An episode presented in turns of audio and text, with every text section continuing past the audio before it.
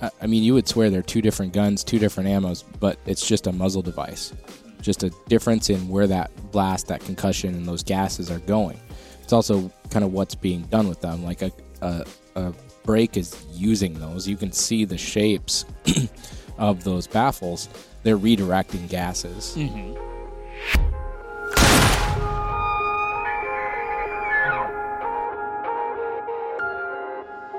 What is up, everybody? I have Mr. Reuben Aleckson across from me today. Repeat guest. It's been a while though, Reuben. Been a long time. It's been a long time. Good to have you back. Thanks for go- having me. We're absolutely. We're going to talk today. We're going to talk about muzzle brakes. You oftentimes see them on uh, hunting rifles. You see them on uh, all sorts of rifles. Reuben, you do a ton of competitive shooting. You've got all sorts of brakes and compensators. I've been called a compensator. Yeah. I think that's different, though. Uh, Uh, yeah. We've got a bunch of them on the table here. I've got a uh, a rifle in front of me. Um, happens to be a, a Weatherby Mark V Backcountry 2.0, and it's got a brake on it. Mm-hmm. Flyweight rifle. I think it's like coming in at like five and a half pounds. It's in there 6.5 RPM. So she's kind of uh, she's a little hot and snappy. Yep. Probably I- wouldn't want to shoot it without a brake. You probably wouldn't. Uh, you know, I mean, we were doing some recoil calculations. I don't have them off the top of my head, but it was like kind of like almost like I want to say it was like 300 Win Mag Yeah, it's probably not far off that. You know, so enough, and I've shot enough 300 wins and 300 shorts unbraked that I don't find it like super offensive. But with this rifle being just like you know, pretty darn light, Yeah, it's flyweight. it it tames it a little bit, and I think you know, shoot. I think I'll I think I'll shoot this rifle better with it braked. Um, admittedly, I don't love shooting brakes. Yeah. The, well, they have their pluses and minuses for sure. Yeah, And, and I look at a rifle like that, you know, to kind of kick off the conversation. Well, you know, we always hear like when you're when you're in that moment, you're lined up on that animal, or you're going to take that shot. People always say like, I didn't, I didn't even feel the kick. I didn't even feel the recoil. Well, if you're going to practice with it, you still are going to feel the recoil, mm-hmm. right? And so the one thing that I do like about, you know, recoil mitig- mitigation devices are that they, they do allow the gun to be more shootable. Makes it more enjoyable so you can practice with it. And if, you know, if you're going to go out and take it hunting and you don't want that muzzle brake, that blast, like don't take the muzzle brake with, but practice with it because it's going to it's going to make that practice much more enjoyable, at least from a recoil standpoint. Yeah, and I think you will, even if you have a lot of experience shooting high recoiling rifles. Um, I talked to enough shooters like you, Scott Parks, other people, and they're just like, you're gonna shoot a lighter recoiling r- rifle better. You know what I mean? Like it's the, you know, like say you're less likely to develop bad habits. You know, a flinch, Yeah. things like that. So they, they can they can be hand, very handy, very helpful, and enhance the shootability of a rifle. Um, not without maybe some potential downsides, Yep. Right? sure. So I think let's let's talk about You want to talk about the different categories of yeah. like, let's kind of let's get some definitions in play here Yeah. because there's a lot there's a lot of nuance to these things. You yeah, know, and, and some of them take more than one use too. I mean, th- they have different purposes for them. Right. You know, uh, like you have kind of like a category of like, you know, competition muzzle brakes. Um, those are we're not super concerned about the noise or the blast, right? Like it's strictly based on performance of keeping that muzzle flat on like, you know, an AR, like a, a three gun rifle or something like that. Mhm. And that might be really similar, but also different from a brake made for a PRS rifle. Mhm. Um, and that might be different from a you know a muzzle device like this where it's a suppressor adapter. You know, it doubles as a suppressor, like Mhm. quick detach, quick attach thing. Um, and then you have you know compensators versus muzzle brakes. What, what's the difference there, right? right. Yeah, if you had to kind of put it in a nutshell, a compensator um, is going to account. It's going to try and mitigate that muzzle rise Right. right? You think like old school machine guns, like one of the first ones was like on a Tommy gun, right? Um, to kind of like fight that high rate of fire, the muzzle climbing, like you'll see on a compensator something that maybe is more classified as a compensator. It's going to have some sort of like top ports um, that are going to help that muzzle rise. But their their main purpose isn't necessarily recoil mitigation. It's making sure that that muzzle rise. Um, and then when we look at like a flash hider, that's totally different. Now there's you know flash hiding compensators. There's there's muzzle brakes that have um, you know reduced signature, but you know it kind of can't do all the jobs. It you kind of you're gonna pick one that does something really well, and maybe some of the other aspects of it not as well. But if we look at like like an Area 419 um, Hellfire competition, this is made to keep to mitigate recoil, uh, so that I can watch my trace and watch my impact if I need to make a correction. Right. That doesn't have any top ports. Right. Yeah. Now there there is some design features of this that help mitigate that muzzle rise, but the main job is keeping that recoil flat, um, straight into your shoulder, but also minimizing it. Mm-hmm. Um, this one doesn't take into account the guys next to you, right? It's Right. going to be pretty loud, but to the shooter, it's not much different than if you were shooting uh, just a rifle with a standard muzzle. Okay. But that's that's different from something that's made to be a suppressor adapter, uh, and that's Right. different from something that's made to be a flash hiding muzzle brake like this PWS. So th- there are a lot of differences in like you know how how they what they're intended to do as their primary focus, um, what kind of gun they were intended to go on, um, and then you know we could even we can even go into like some of the devices that might help us um, mitigate some of the negative aspects of a muzzle brake, like a like a blast deflector. So we can we can dive into all that and go into all the different uses and Yeah, I mean, it seems like like so many things. It's almost like the, you know the classic question we get here a lot. Like, well, I need a rifle scope for deer hunting. It's like, okay, like what kind Or- of deer hunting. yeah, or, or what's the best rifle scope? Well, what, Yeah. what are you going to use it What for? What are you It's- using it it's for? Like, what's the best best muzzle brake? Well, what are you going to use it for? Or Yep. oh, actually, I don't need a muzzle brake. I need a compensator. Mhm. You know, or Yep. uh, and like uh, so And- you got a couple things here I didn't even know about. You kind of kicked it off and said rifles, but like when I think of like, um, like the custom 2011 competition pistol I shoot, that has a compensator on the end. right. Those ports go straight up. Yeah. There are no side ports. It's not a muzzle brake. It's a compensator to keep that muzzle flat as I'm shooting. Yeah, you're not And- worried. You're not necessarily worried about recoil. You're just trying to. You're Yep. firing a lot of rounds downrange very rapidly and wanting that muzzle to stay flat so you can stay on target. So like I've shot this comp uh, a lot or this muzzle brake, but it, it has certain aspects that lend it to kind of be both. Um, so when you look at it's got these this big blast chamber, which is going to take a lot of that initial brunt of that that gas. The gas is expanding, uh, and then it has three ch- three ports. Yeah, they kind of progressively. It's like big, a little bit smaller, and then a little bit smaller. Mm-hmm. Yeah. So from a first look, you would look at this, and that's a muzzle brake, right? Yeah. There's no top ports.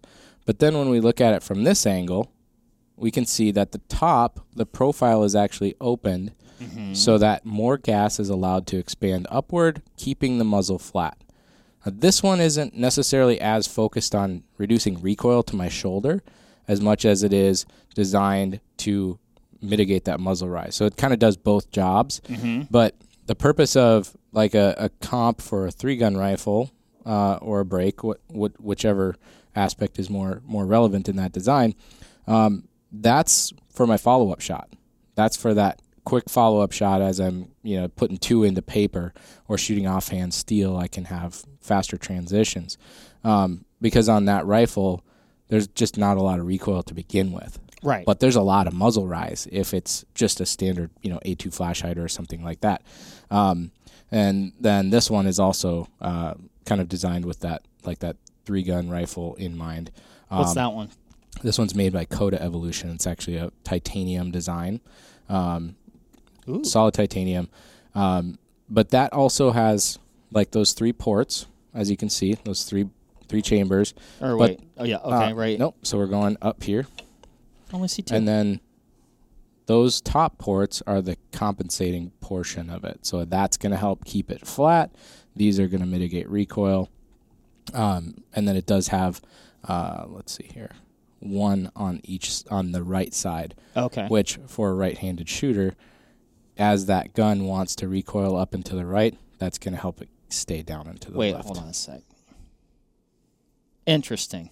Just the one on the right side. Mm-hmm. I didn't know that they made right and left-handed. Uh, So as I as I'm holding that rifle and I'm shooting, yeah. I'm supported on this side of the gun. On the left side of the gun is supported. So my tendency as I shoot is as I'm trying to keep that gun stable and flat, if I have um, equal pressure down and equal pressure reducing recoil, I'm going to tend to push that gun to the right. That port is actually driving the gun into my support hand a little bit. Interesting. Can you have you can you notice the difference?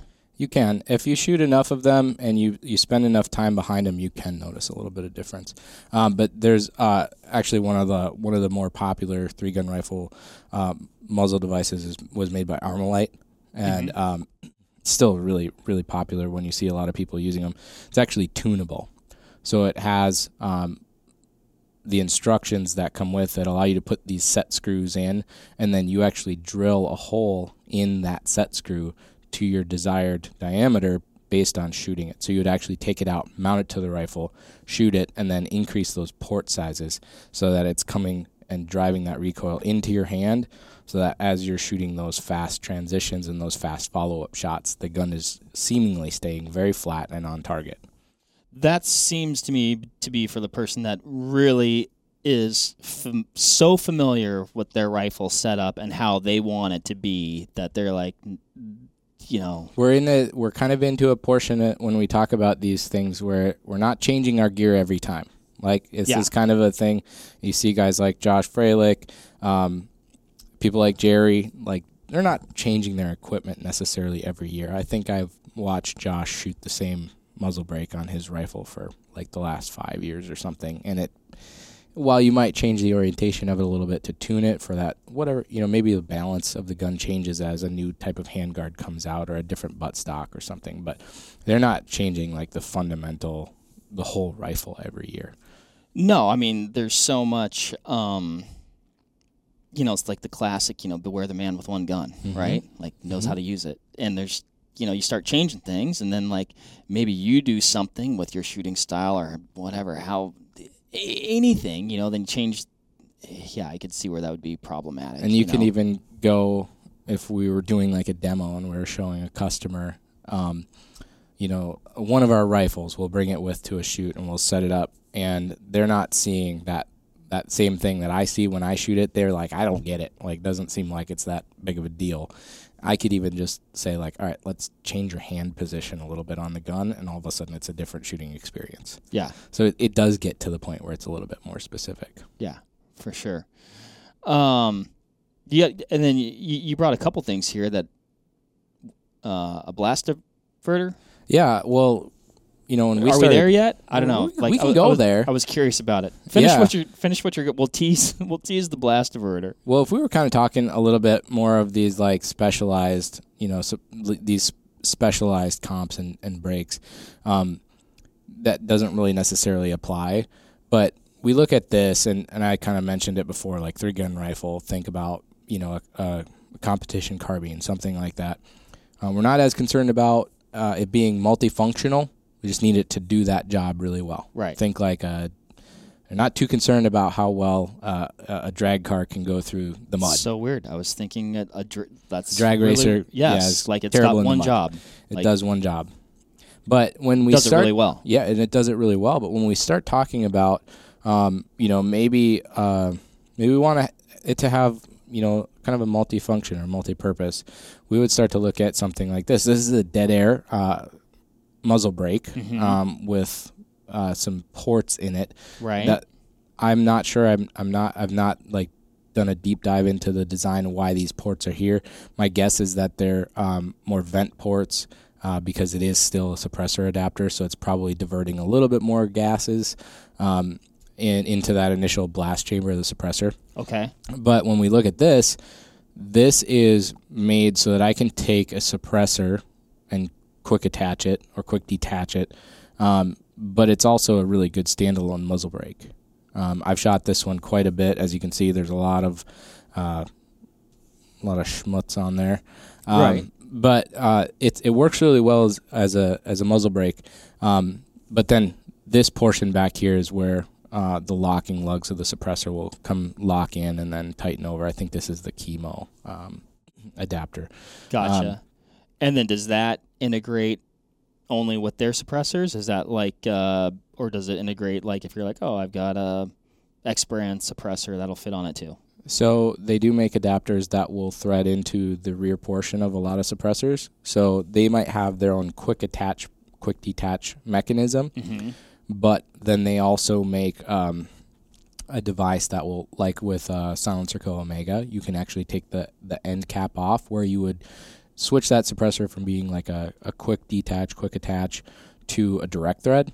They actually make a component that threads in to that direct thread portion um, where the adapter would thread in. That will allow you to use this uh, muzzle brake or flash hider um, with that different brand of suppressor, and that's becoming more and more popular too. Now you're seeing that with um, brands like Q, uh, Griffin, um, and and several others. Gotcha. I mean, yeah, it's it's so insane. The they're all similar, but they're all different, and they all are cut just a little bit different. With I feel like you know a little bit different. You know, even Yeah. different angle to the ports. Um, When we talk about how how some you know some muzzle brakes or flash hiders or compensators might attach to the gun, um, with a lot of them, you know, especially with compensators and muzzle brakes, they do need to be timed. So you think you you take this, you thread it onto your barrel. If it indexes sideways, really anything other than the orientation that it was intended to right. to index at, we need something that's going to allow us to do that. So most of these that are intended to be orientated this way, you know, mm-hmm. upright, will come with this like an assortment of shims, or at the very least a crush washer. Um, a crush washer, you know, is not ideal or optimal if you're going to adapt a suppressor to it because it can allow that that muzzle device to kind of go off axis a little bit, and you kind of increase the risk of a baffle strike. Nobody likes that. Nope, uh, that's not a good thing. Um, and that can be serious too. A friend of mine just had a baffle strike on a suppressor that actually ended up breaking his collarbone. Um, so, so yes, you if they include shims, don't swap out a crush washer. Yeah. Use the shims, get it timed, and most of them actually will have a little diagram in the instructions that say like, do you need a quarter turn? Then it's this shim and this shim, and the shims are in different thicknesses. Um, Gotcha. so make sure you're following the instructions on that uh, if you are going to use a device that needs to be timed. Um, some of them, if if you're not intending to use it, you know, as a suppressor adapter, uh, you can get away with using a crush washer. Like I know this JP came with this crush washer, um, but you can also um, you can also time this directly to the barrel. So on on more of like the um, like maybe a, maybe you're having uh, a rifle built and you want uh, a muzzle device attached. Maybe you're doing a pin and welded like a 14.5 barrel and you need to get to the overall 16. Um, you would have that then time to the barrel, making sure that your overall length uh, is within the law. Uh, and then uh, they would actually take like your barrel and figure out where that suppressor needs to line up. And so when uh, the gunsmith is attaching this, they'll actually sometimes they'll have to make uh, like an outside diameter adjustment on the barrel. You know, take a little bit of material off. Um, but oftentimes, what they'll just they'll need to do is just remove a little material on the backside of this of the muzzle device okay. that will allow it to time properly. Now, this one obviously this is an AR barrel. We can see the gas port is up here, so that's kind of our 12 o'clock position. And then this muzzle device uh, I got to use with this barrel. It's going to need to be pinned and welded, um, but as you can see, that times very cleanly. Mm-hmm. It's just not timed in the right orientation. So my gunsmith will need to take this, remo- remove enough material so I can get another approximately three quarters of a turn. You can see it's on its side right now. So I will need to make sure that it gets to this position. But as you can kind of see, once that's once that's attached, there's it's almost seamless. I was gonna say it's pretty seamless. Yeah. And so we that's and, that's th- and that would be a situation where, where you're like pretty committed you're committed. to that, you know, that one. Um, yeah, and and you know, like this is where this is where if you're at an event, you would you would try a combination out. You know, hopefully the manufacturer would have something where you can try it out, or you could try it on a combination where like a 16 inch barrel, you could thread it on, see how you like the recoil impulse, and then decide if that's the the one that you want to go with, or ask ask somebody who's got that combination already and using it. Mhm. Um, but yeah, once once you're there, I mean, everything even down to your barrel nut and usually your gas block are pretty much a that's a set decision. hmm If you were like, let's say you had a buddy and, and he was running that particular one, you're like, oh, I'm kind of interested in that. Um, and you had, let's say, we'll say not the same, but similar setups. Yep. Would you be able to discern enough from shooting your buddy's rifle be like, oh, yeah, I like the way that acts. I want that one? Or is it going to be so specific to your rifle? It could be pretty specific. A lot of times the manufacturers will know that though. You know, they'll you'll say, "Hey, I'm using it on a full mass system or a, or a low mass system." Um, they'll they'll make recommendations, but I think for the most part, most of that adjustment in how the gun feels is done in the gas system and the buffer system. Yeah. So at least on an AR, that's Yeah. that's where I would probably focus more on. That that brake is going to be really good on most combinations. It's just you're going to fine tune your buffer, fine tune, you know, your the mass of your operating system. That's where that's and it's kind of an illustration of like it's an example of like how complex some of these setups get. Uh, but most of the time the manufacturer will know. Mm-hmm. Mm-hmm. Yeah. So we talked a little bit about. I'm trying to go through my. Oh, my I know what we can talk about. what. timing. So we kind of just talked a little bit about um, timing the, the the brake onto the barrel. Um, that could be on a bolt action, a gas gun, really really any setup, right? Sure. Um, so we have kind of like our crush washer. That's that's a traditional, really quick way to do it. Doesn't really require a gunsmith, but it's not very. It's it's not a custom. It's kind of a one size fits all. Um, w- we could go to something like this. Um, I think this is a Patriot Valley. I'm I'm uh, I might be wrong on that, but this actually has an integrated timing uh, nut on it. Okay. So this is a, a brake made for like PRS type shooting, precision rifle shooting.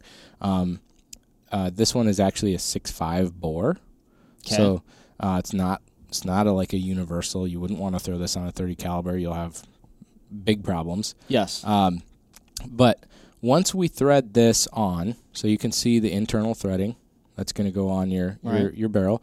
We'll thread that on just like this, and then once we've got this in the orientation we need, we can actually do this. This timing nut will actually reverse against the shoulder of the barrel, and we'll actually put pressure on this. So we would have like a wrench on here holding these flats, right. and we would actually back this off and it will actually tighten against the shoulder of the barrel which is cool because it's it's almost it's really it doesn't require any gunsmithing but Yeah. it, but also gives you kind of a custom fit right I was gonna. I'm not even like super familiar with these, and like seeing you do that. That's what I was gonna say. It's like it's almost like a very easy to do version of Yep. you know this guy where it was this is actually self this is called a self timing muzzle brake um, the uh, the other one that I really like what was it? What'd you call this one again? This one. This one was. uh it would be like more of a custom gunsmithing fit. Um, but the other one I really like is this. I, I mentioned it before, but this Area 419. Um, so they actually have a system with uh, a device that's actually going to go on your muzzle. It's going to thread onto your barrel, Okay. and um, I'm kicking myself for not bringing it. But it's it's a, just a little nipple. So it's just a plug that goes on the end, goes around the outside diameter, and then it's a taper fit. So what a taper fit will allow this to do is self center Okay. over the mount. So once we once we put that nipple on the end of the gun, we would actually just take this, press it on, and then we would tighten this nut. It's actually a reverse thread. So we would tighten that back on, and you're not seeing that move, right? It's not moving at all because this is actually just free floating onto the outside of the comp.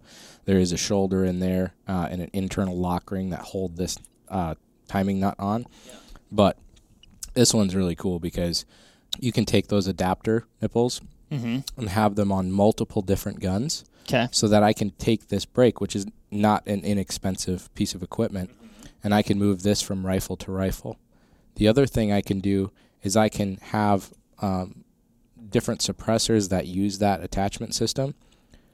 So if, Okay. if I want to run a brake, I can run a brake. Tighten the brake on, take it off, take my suppressor, thread it onto that same adapter. Interesting. So that's another cool attachment. uh, Seems pretty method. versatile and Yeah, and it does you know. it does require you to buy a small uh, adapter nipple that will go on the end of the gun that you would just leave on. Right. Um, Which but I I'm, I assume you could just shoot it without anything on Yep. it too. Yeah. you could, if you're if you were going to do that, you might You just might as take it well. off. Yeah. um, or do just a direct thread. Um, but that being said, you know it's kind of nice. Like think think you want to take your competition rifle out, you want to shoot it somewhere. Um, you would have if you put that thing on there, you would have no reason to not use the brake or the suppressor. right? Yeah. Yeah. Uh, but you know, think you want to practice somewhere, and you don't want to make a lot of noise.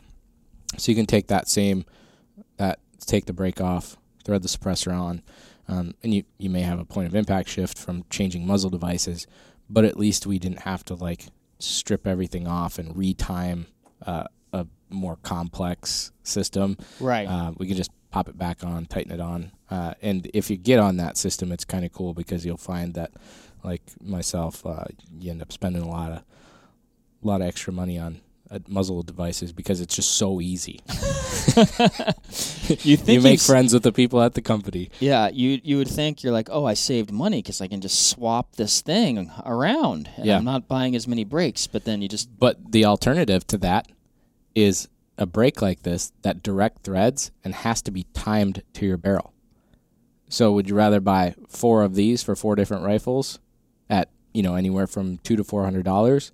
Or would you rather buy a, a couple of fifty dollar adapter plugs and then have one of these and move it to the rifle you need? yeah, So it, it all depends on what you want. It's not as custom of a fit. It doesn't look as like custom finished right. but it's really easy, especially after a couple thousand rounds and you want to take it off and clean it.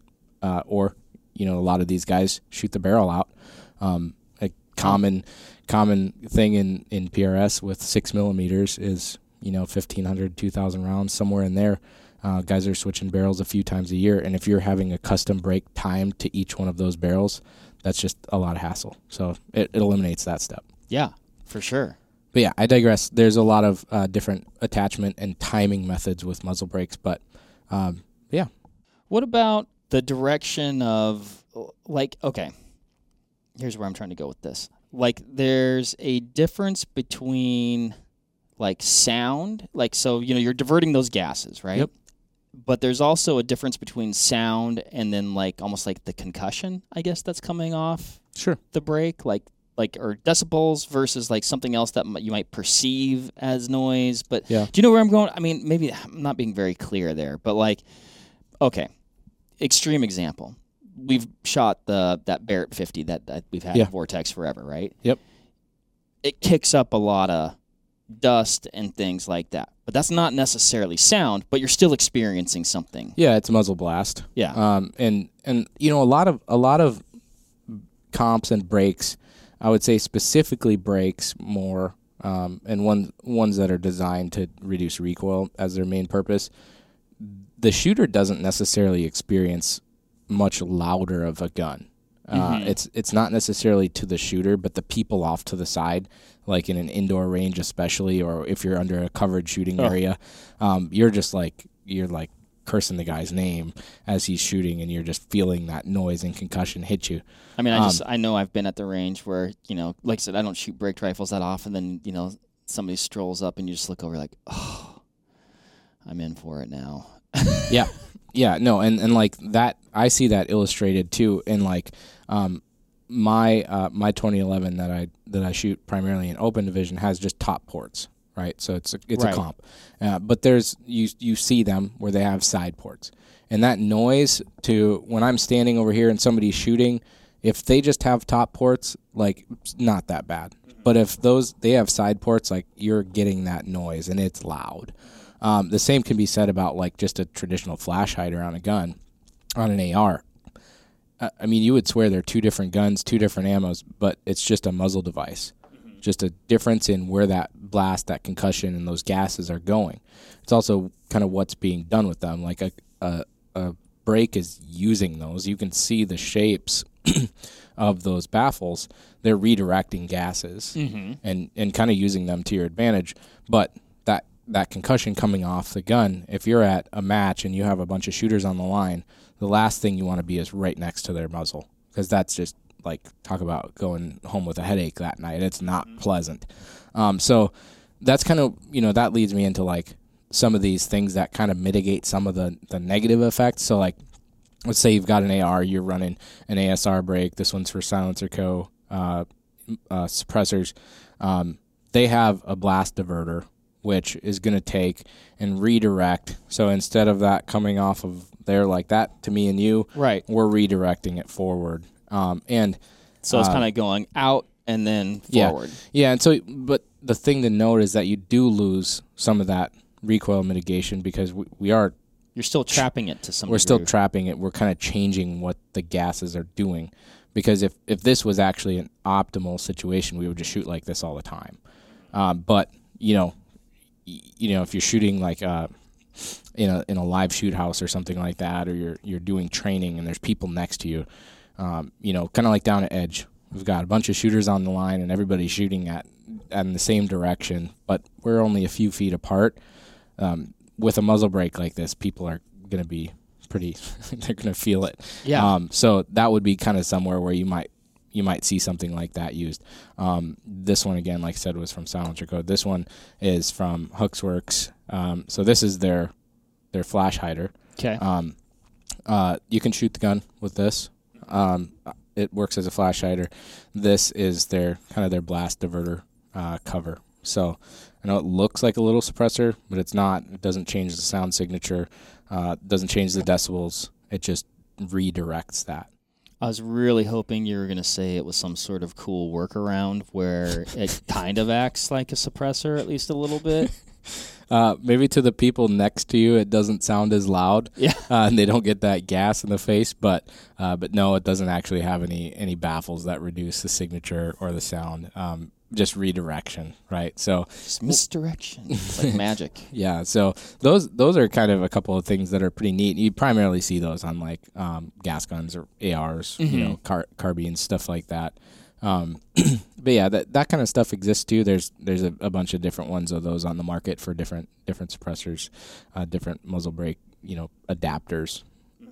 But yeah, I think I think that like when you kind of ask a question about like, you know, what's the difference? Like one's pushing gas out this way, one's pushing gas out this way. If like we had to put it in a nutshell, the primary function of a compensator is to kind of mitigate muzzle rise and and the muzzle moving in you know in directions we don't want it to, um, and a brake would be primarily recoil can recoil mitigation, and then we get into some of the devices that kind of do a little bit of both.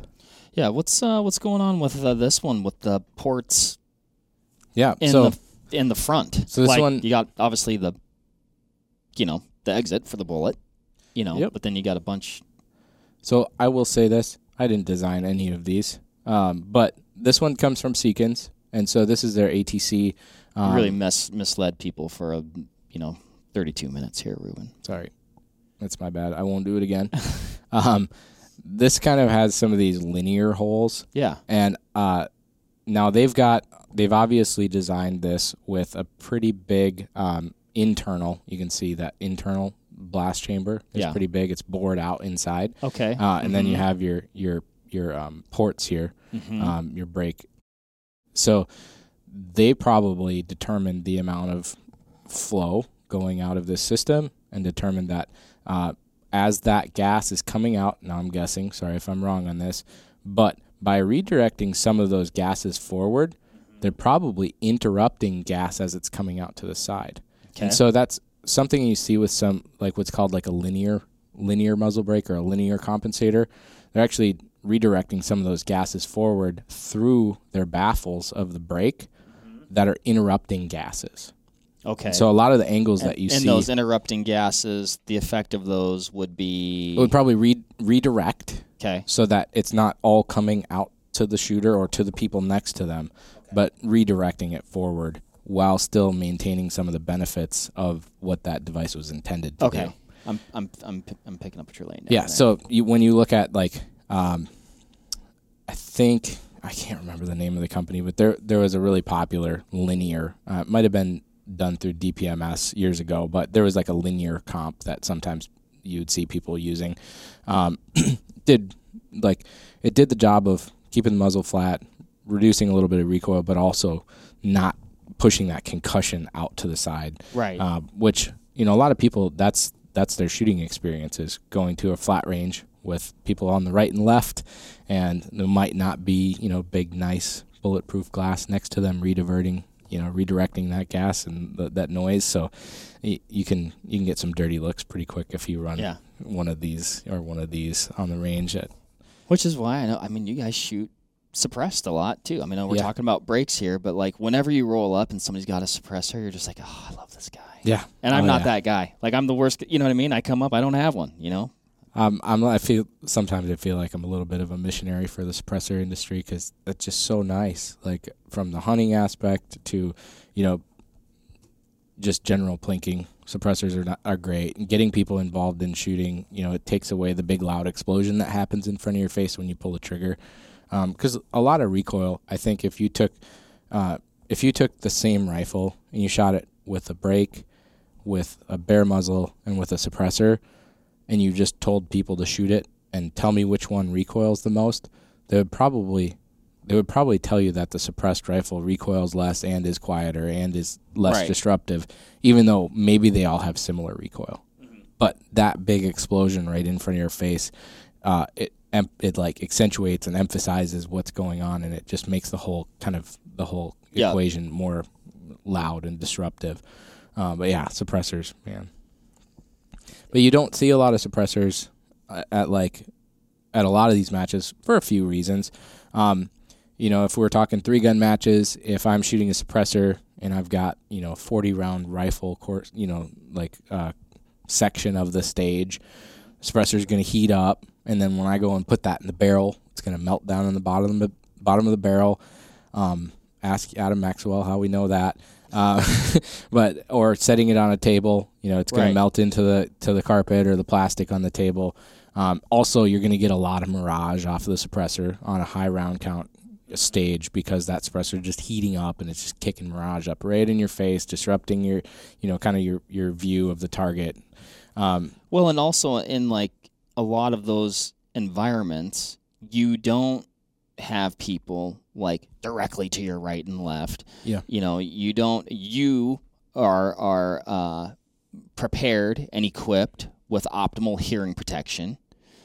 So it's like Yeah, a, there's it's a not- pretty controlled environment where there's not many people going like, "Oh, I wish you'd have told me this was going to be loud." You know, Right. it's like everything we do is loud. Like, Right. Sorry.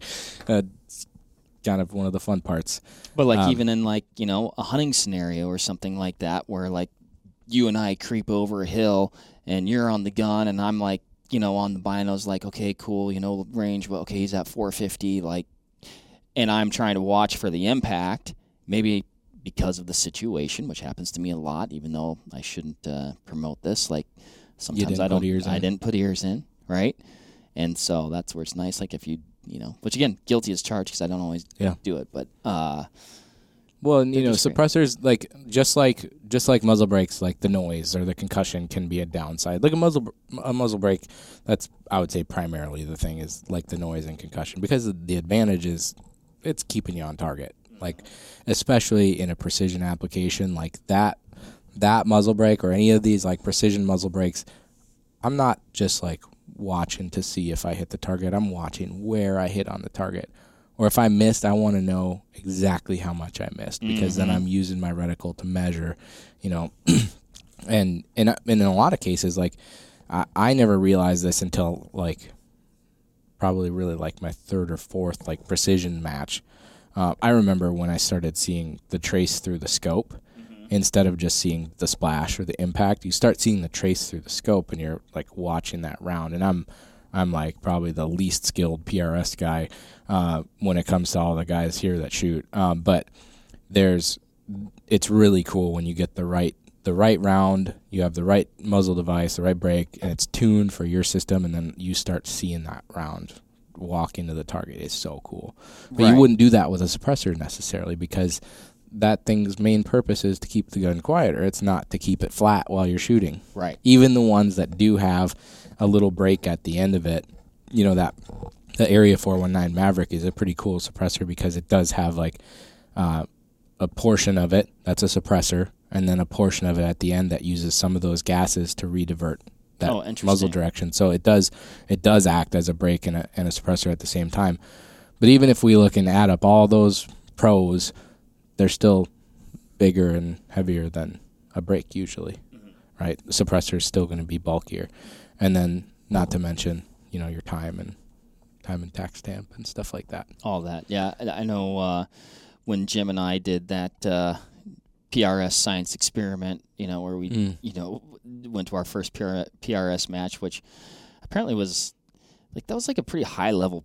We probably shouldn't have been at that match, Reuben, but I did get to see some really good shooters with some really um, high speed equipment designed for that task. And like you said, I mean, from the uh, um, from you know the muzzle device that they chose to how heavy the gun was to like, I mean, you watched the guys that were super dialed, and you know shooting those you know little baby six millimeters. If there wasn't like gases coming out the muzzle, you wouldn't know they shot, exactly right? Yeah. Like, I mean, you, you the gun didn't move. Mm-hmm. It did not move. And Like, and, it was amazing. and you were used to going to the range and watching from a spotting scope, watching somebody, and you see the trace, right? yeah, That's what those guys are doing through the gun they're shooting. exactly. But you have to get the gun tuned with the right load, with the right muzzle device, so that it does. And those guns are heavier too, typically, Yeah. right? Uh, but but yeah, they're getting kind of that same v- view that you're seeing through the spotter through their rifle scope, which wouldn't happen if it wasn't all a tuned specific setup. Um, so that's what's cool is I I think like going to a match like that. If I had the choice of going to like a local match where there's you know a handful of shooters and you spend a few hours on a Saturday, or going to a big match for a couple days, uh, the amount of stuff that you'll learn going and getting thrown in the deep end uh, is is crazy compared to just shooting like a one day match yeah, because you do get that multiple days. Like you're there for a little bit of time. You're in that learning mode. We just uh, shot USPSA Open Nationals. It was uh, race gun nationals, so it was open and limited. And we shot with uh, one of our uh, brand ambassadors, Varick, who is he hasn't really shot much USPSA, but shot a lot of like three gun and, and Okay. that kind of stuff. Um, he's done a couple of team sniper challenges, and this is so Open Nationals. It's like the Super Bowl of of USPSA, and and it was three days of shooting. You know, seven to eight stages a day. You're on the range for long hours, and he was like, "Oh, I really probably shouldn't have done this match for my first big match." And I was like, "Dude, you get three days in a row shooting a few hundred rounds a day. That's a good learning experience. Mm-hmm. If you can check your expectations at the door, go learn at one of those those events mm-hmm. because you are you are there with the best of the best too. right, So right. talk about watching people and picking up on what some of those guys are doing. Yeah, that's a cool place to do it. Yeah, I think in something like that, I almost wonder. I mean, there's no substitute for doing, right? Yeah. So that's the tricky part. But going to like a high level match like that, or the one that Jim and I went to, like, I think if you just watched, you know, picked three people that you're like, okay, these are the three people that I'm really Yep. going to watch, you could glean a lot from it and take that back with you. And sometimes I wonder, would I have learned more? No. You would I it would almost it would be interesting to do it both ways. One where you do it and obviously observe and kind of see what's up, but also you're kind of like distracted by thinking about what Yeah. you're trying to do. Yeah. We're getting off topic here. That's all right. But being able I got a good segue back to focus back on just to be able to focus on other people and then you know interpret what they're doing extrapolate that and then apply it later you Yeah. know i don't know And in a lot of the competition scenes like that, you know, you, you are seeing gear that's in a very specific role. You you Right. are seeing it's sp- totally specialized Yep, exactly. And and like as much as this and this is specialized for a PRS rifle, as much as these are specialized for like a three gun rifle, I'm looking at your rifle over here, and that's got like the smallest muzzle device of all these things. I mean, it's like the size of a, like one of these crush washers. Um, so you've got on your your Weatherby, you've got like a a unidirectional muzzle brake. That's something that's really common to see on like these lightweight hunting rifles. so and that's what i was going to say when i think of you know when i first became aware of muzzle brakes Mm-hmm. like what is on this rifle to me is kind of like the quintessential classic hunting rifle brake Yeah, I think of like your old uh your old um able with uh, that Boss system on it, right? That's the BAR that has the Oh, boss. the on it, BAR. yeah. Okay, yeah, but Which I do like. same brand, Um. Yes, exactly. Same Yeah. same brand, same same system. church, different pew. exactly.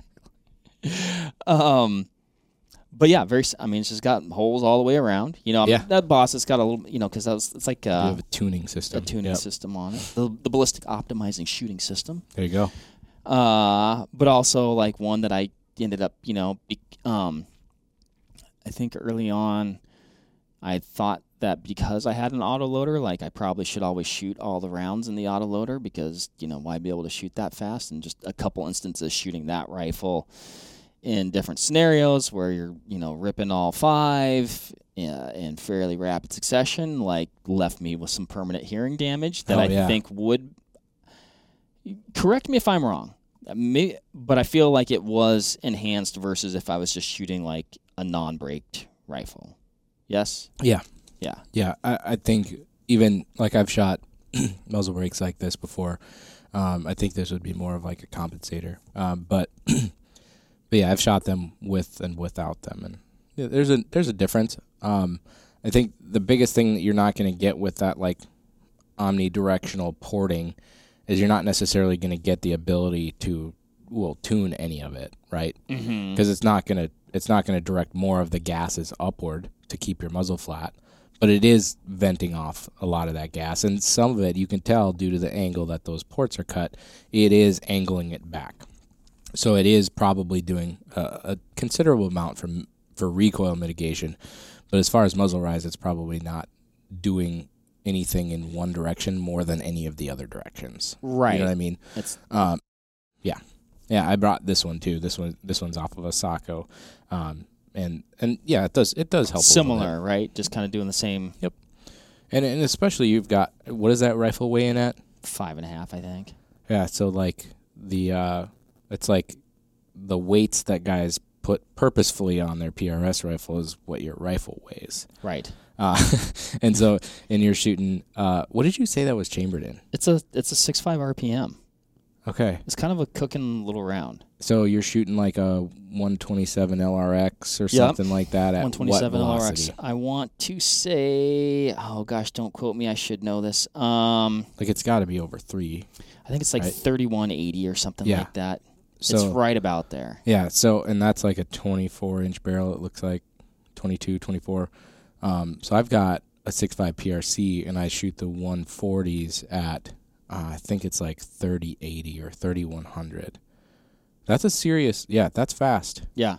and that's not a little amount of recoil. It's it's like in that short mag family. Mm-hmm. Not probably not as sharp, but but yeah. So on a five and a half pound rifle, you absolutely probably want something, especially for practicing. Mm-hmm. You know, if you're gonna get time, and that's we kind of kicked it off with that. Like, if you're shooting a rifle that's enjoyable to shoot, you're probably gonna shoot it more. Um, kind of funny this time of year, we get a handful of rifles that uh, need to get sighted in, and uh, we usually draw straws for the seven mags and the 300 rounds. I'm not saying that Tucker's had to do most of them, but Yeah. you know, Yeah. I mean, you don't need a three hundred now. Now I'm the king of saying you're never going to make something too dead. However, when you're just chasing good old whitetails in Wisconsin, yeah, there Probably, there is a certain yeah. amount of uh, overkill that maybe isn't necessary. Well, I think it's just, and it goes back to what we started off earlier too. Like a lighter recoiling gun is generally you're going to shoot it better. So like if you could Oh yeah, hit the woods or the field or something that Well, you're you going to shoot better, you're going to come home with you're you not going to only game. shoot it better; you're going to shoot it more. right. You know, that's that's Which is part of shooting better. Probably why you shoot it better Yeah. is because you shoot it more and you're getting reps with it. Uh, but yeah, that's I mean that's a that's something that like I I really like that about suppressed rifles is that like I'm just going to shoot it more. Right. like from not bugging the neighbors as much to not having people's dogs barking as much because you're shooting um, to just like just concussion and sound and like just the overall shooting experience like i'm Mhm. going to shoot a suppressed gun more It's a nicer Um, experience. It's a more pleasant experience. yeah um, all the way down to i mean everything from center fire rifles to shooting 22s like when we do some of the product trainings with suppressed 22s, you know, inside of 300 yards, like we don't, we're not like wearing hearing protection. We still wear eyes, but like half the time you can't even hear when it goes off, like because these precision like suppressed 22s are so quiet. Like, um, and obviously like if you're going to do that, check your own setup and make sure that it is you know hearing safe. But like with our setups that we have. Um, start with the hearing protection on. So yeah, start see how it feels. But uh, for our setups, it's just it's yeah. it's negligible. Well, and talk uh, about. I mean, you're talking about you know training rifles. You can train everything with a system like that, and you're talking about doing all the long range stuff inside of 300 yards. You don't need the room. You don't have the concussion. You don't have the noise. You don't have the recoil. You don't have the ammo expense. I well, mean, that kind of goes to prove the point. Like if it's easier to shoot and it's more enjoyable to shoot, you're going to do it more. Right. Uh, and you learn the concepts, you drill the concepts in, and you do it repetition. Then all of a sudden you get out in that situation, and it probably doesn't matter if you have a muzzle brake on this gun because right. everything has been learned. Your your everything from your form to you know just getting that good natural point of aim, getting lined up on the target correctly. Um, that's something that I've noticed in in hunting and like my hunting. That's just um, it's become like second nature. But a lot of it is because I do shoot more with more enjoyable shooting rifles. I don't shoot a lot of 300 Win mags and seven mags and short mags. It's just not fun. And for more for most stuff, you probably don't have to. Yeah. You know. Well, accuracy. If we're talking an accurate rifle, versus an inaccurate rifle that's more powerful or delivers more energy on target. Like unless the target we're shooting has a specific uh, needed amount of energy or a required you know amount of energy for penetration or for you know bone, um, I'm going to shoot the more accurate rifle every right. day of the week, um, and that's just because I'm going to place that bullet where it needs to go so much better. And then, like you said, there's certain scenarios where you, hey, you need a little more gas, you need a bigger bullet. yeah. Um, you need those things for it could be the animal itself, it could be the distances you're engaging, it could whatever you know. Could yeah, be. but don't you know? Don't necessarily take that rifle uh, and try and force learning the fundamentals of shooting on a on a rifle that's beating you up every time. Uh, and if you do, and if that's the case you're in, and you want to shoot that gun more, and you have the ability to do so, even with ammo, you know, uh, it costs look at a muzzle brake. Get a muzzle brake on it. You're probably going to have to double up on hearing protection. Right. Uh, you know, the people at the range, you might you might not make them the happiest, but you know what? You're getting time behind the gun. It's not beating you up as much. You're learning things like follow through and watching, you know, calling your shot and stuff like that. And that's that's really I think what a lot of these things do for us. Absolutely. Absolutely. They are handy, they are effective, they serve their purpose. Yeah. Um let me ask you this. What about accuracy? Can the can a muzzle brake increase or decrease the oh, accuracy man. of a rifle? Now, I was no. about to close it out. Then I had another oh, question. Man. Yeah, so I think um, so. I'll, so I'll answer this a couple different ways, and you can you and listeners can kind of make your own conclusion. But I've I've the last year or so I've played with a muzzle tuner. Okay, uh, right. I think I got. Uh, we did a podcast. Yeah, on so tuners. I think I have the ATS tuner. It's not a tuner. What is it? is that what the podcast was called? No. uh, uh, but so I've played with a tuner, and the tuners, uh, some of them shift forward and back where the mass is. Mm-hmm. You know, there'll be a weight that shifts mass forward and back. Um, some of it's around the d- muzzle where it where it actually like places mass, but it's it's a tuner. It's a muzzle tuner. Changes harmonics of the rifle. Right. I've had rifles that I've shot, and I've put a muzzle brake on it, and seemingly shot better. Okay. Was that because the gun shot flatter? Oh boy. Was it because it changed the harmonics because I put something different on the end of the barrel? Like I put a five ounce piece of steel on the end of the barrel? Was it was it I, I mean I don't know. Was it both? It could be both. I've had people who have said they put a muzzle device on a rifle and it shot worse and we took it apart and looked at it, and they were having baffle strikes on the on the comp or on you know on the brake okay. because their shoulder or where their muzzle was cut wasn't cut you know perfectly perpendicular to the bore, so they're having baffle strikes which change their accuracy. Um, but you know, I've heard like made it better, made it worse, didn't change.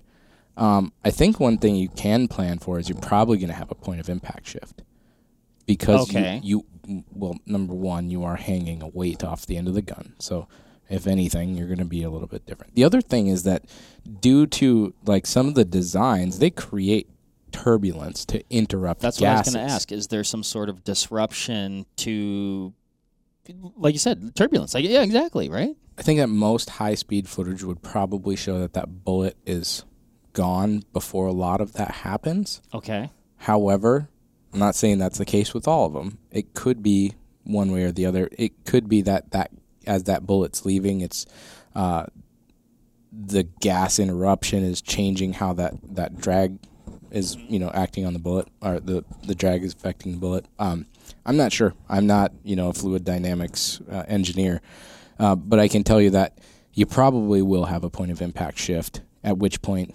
re-zero the gun, enter that data in your ballistic solver, or um, re-verify. You know if you're running a certain type of reticle, you know, BDC reticle or something, just re-verify that everything checks out. Um, check your group sizes. You know Yeah. if you're going to put uh, if you're going to put a muzzle device on a gun, um, you know, make sure if it's shooting, if it's not shooting good, you know, go down and look at the target, see if any of those bullets are coming into the target sideways. like, uh, if you do, you know, if you do have you know, some sort of baffle strike that can interrupt the flight of the bullet, you can, you know, I've walked up on targets and seen the side profile of a bullet because it was impacting a baffle or something like that. Um, I one time uh, didn't get a muzzleloader bullet seated all the way, and I was like, "Oh, that's an interesting hole in the paper." Uh, I mean, I've even, I've even, I think on my first AR, um, it was, it was a nine twist, and I thought it was going to shoot everything great, and the seventy-five grain bullets I was shooting on it were like hitting sideways. no kidding. Yeah, they had a couple hundred yards. Um, Interesting. which at that point is amazing that they were even hitting the target. But then you just look at it and you're like, oh, well, I have, a- I have a nine twist. I should probably stay under 68 grain bullets or something like that. Yeah. Um, but that wasn't muzzle device's fault. That was my fault for not being uh, informed on that. But as far as accuracy, I think it's probably pretty pretty specific. If you put one of these on a rifle and it changed the accuracy for the better, and you told somebody, "Hey, I bought this. It made my gun more accurate." If somebody else has a different setup, it might make theirs less accurate. I, I'm not sure. You know, mm-hmm. it could be unique. Like if it's changing the the harmonics of the whole system, maybe it benefited one one barrel profile and length combination, and another one it it you know was the opposite. Yeah. Uh, but either way, like you said, then it's hard to ferret out. You know, if it's making you shoot the rifle better. You know, if you're performing better with the rifle. Yep. So I don't know. Uh, th- those results will probably be unique to each person, but Results will vary. uh, I can tell you that the shooting experience will be better if you're looking for a flatter shooting gun. You're looking to reduce recoil. Um, you know, going with a, a brake or a comp is gonna gonna do the desired effect. But yeah, it's got to be the right setup for you. Probably wouldn't you probably wouldn't want something like this on a lightweight hunting rifle, No, right? right? That'd be out of place on you know Yeah. what I have in front of us here, and right at home on a different system. Exactly. You know, so again, it goes. What, what, what are you What are you going to use it for? You know, how do you and and what do you want it to do? Absolutely. you- what's the what's what is the desired effect? What does this have to do for you? Pick the right one. Ask some people who shoot them frequently. Uh, you can ask us. Um, you know, we're always happy to give Vortex? opinions. Yeah. Yeah, I mean, talk muzzle brakes all day. sure. Uh, wouldn't be the weirdest thing we've talked about. So, No, no. I'm sure it's something we've talked about many times actually. Yep. So Um, well, cool, Rube. Thanks for bringing all these in. Thanks for chatting through this. Um, yeah, it's it's an interesting topic, fun topic. You know, a topic that you know might be able to help shooters out there yeah, shoot better. sure. You know, maybe answer some questions. Hopefully, answer some questions. That's what. That's why we podcast. So, no, thanks. Thanks to you. Thanks to everybody for listening. Do you have any more muzzle brake questions? Uh, let us know. And until then, shoot straight. We'll catch you on the next one. yeah. Thanks, guys. There you have it, folks. Thank you very much for listening. As usual, give this video a like if you liked it, comment something below, and give us a subscribe to the Vortex Nation podcast channel. It would mean a lot to us. Also, why don't you give us a follow over on Instagram while you're at it at Vortex Nation Podcast. We'd love to hear from you over there, and we'll keep you updated with all kinds of cool photos and videos from our adventures that we do here. Otherwise, we will see you on the next one. Thank you again. Happy hunting and shooting, everybody. Have a good one.